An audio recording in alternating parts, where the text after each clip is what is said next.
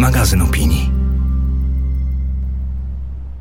Zestaw obowiązkowy, który trzeba mieć przy sobie. Kiedy się wyjeżdża, kiedy jest się w domu.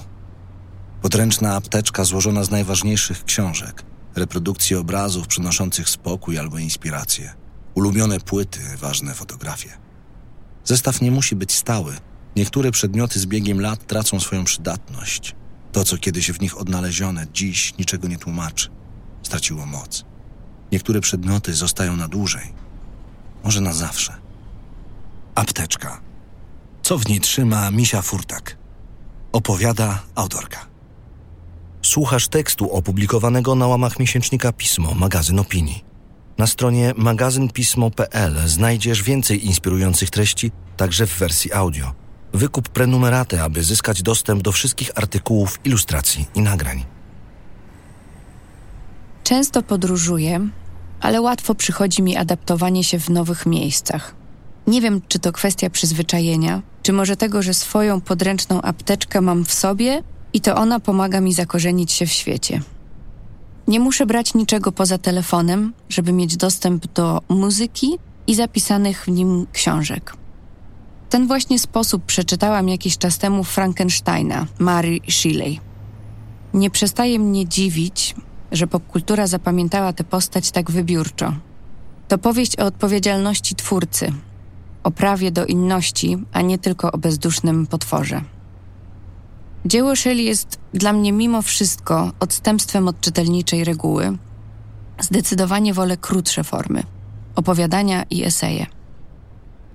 Uważam, że sztuką jest zapisanie kilku stron w sposób skondensowany, który jednocześnie dobrze się czyta.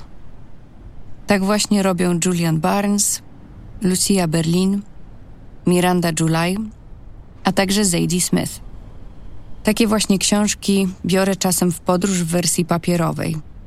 Teraz też mam przy sobie jedną, otrzymaną ostatnio w prezencie, eseje Virginia Woolf. Zmieszczę je nawet do kieszeni płaszcza. Książką, którą sama często daję w prezencie, jest za to zbiór listów Rainera Marii Rilkego do Franza Kapusa, zatytułowany Listy do młodego poety. Czytałam ją w trzech różnych wydaniach angielskim, polskim i niemieckim.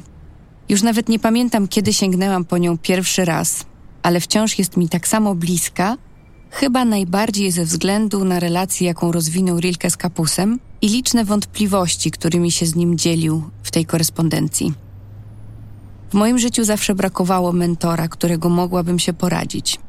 Czułam, że muszę zakasać rękawy i sama znaleźć odpowiedzi. Gdy ktoś szuka wsparcia we mnie, wspominam właśnie o tej książce i sama z przyjemnością do niej przy okazji wracam. Jak się okazuje, jestem sentymentalna. Słuchając moich ulubionych albumów Wekatimest Grizzly Bear czy High Violet The National, myślami wracam do momentów, kiedy usłyszałam je po raz pierwszy. Wtedy jeszcze mieszkałam w Holandii i dość często się przeprowadzałam. To właśnie kupione na koncertach płyty winylowe, czy podpisana przez chłopaków z Grizzly Bear setlista, zapis kolejności numerów granych na koncercie, były jednymi z nielicznych elementów, którymi dekorowałam swoją przestrzeń. Teraz już w Warszawie wciąż wiszą u mnie na ścianie.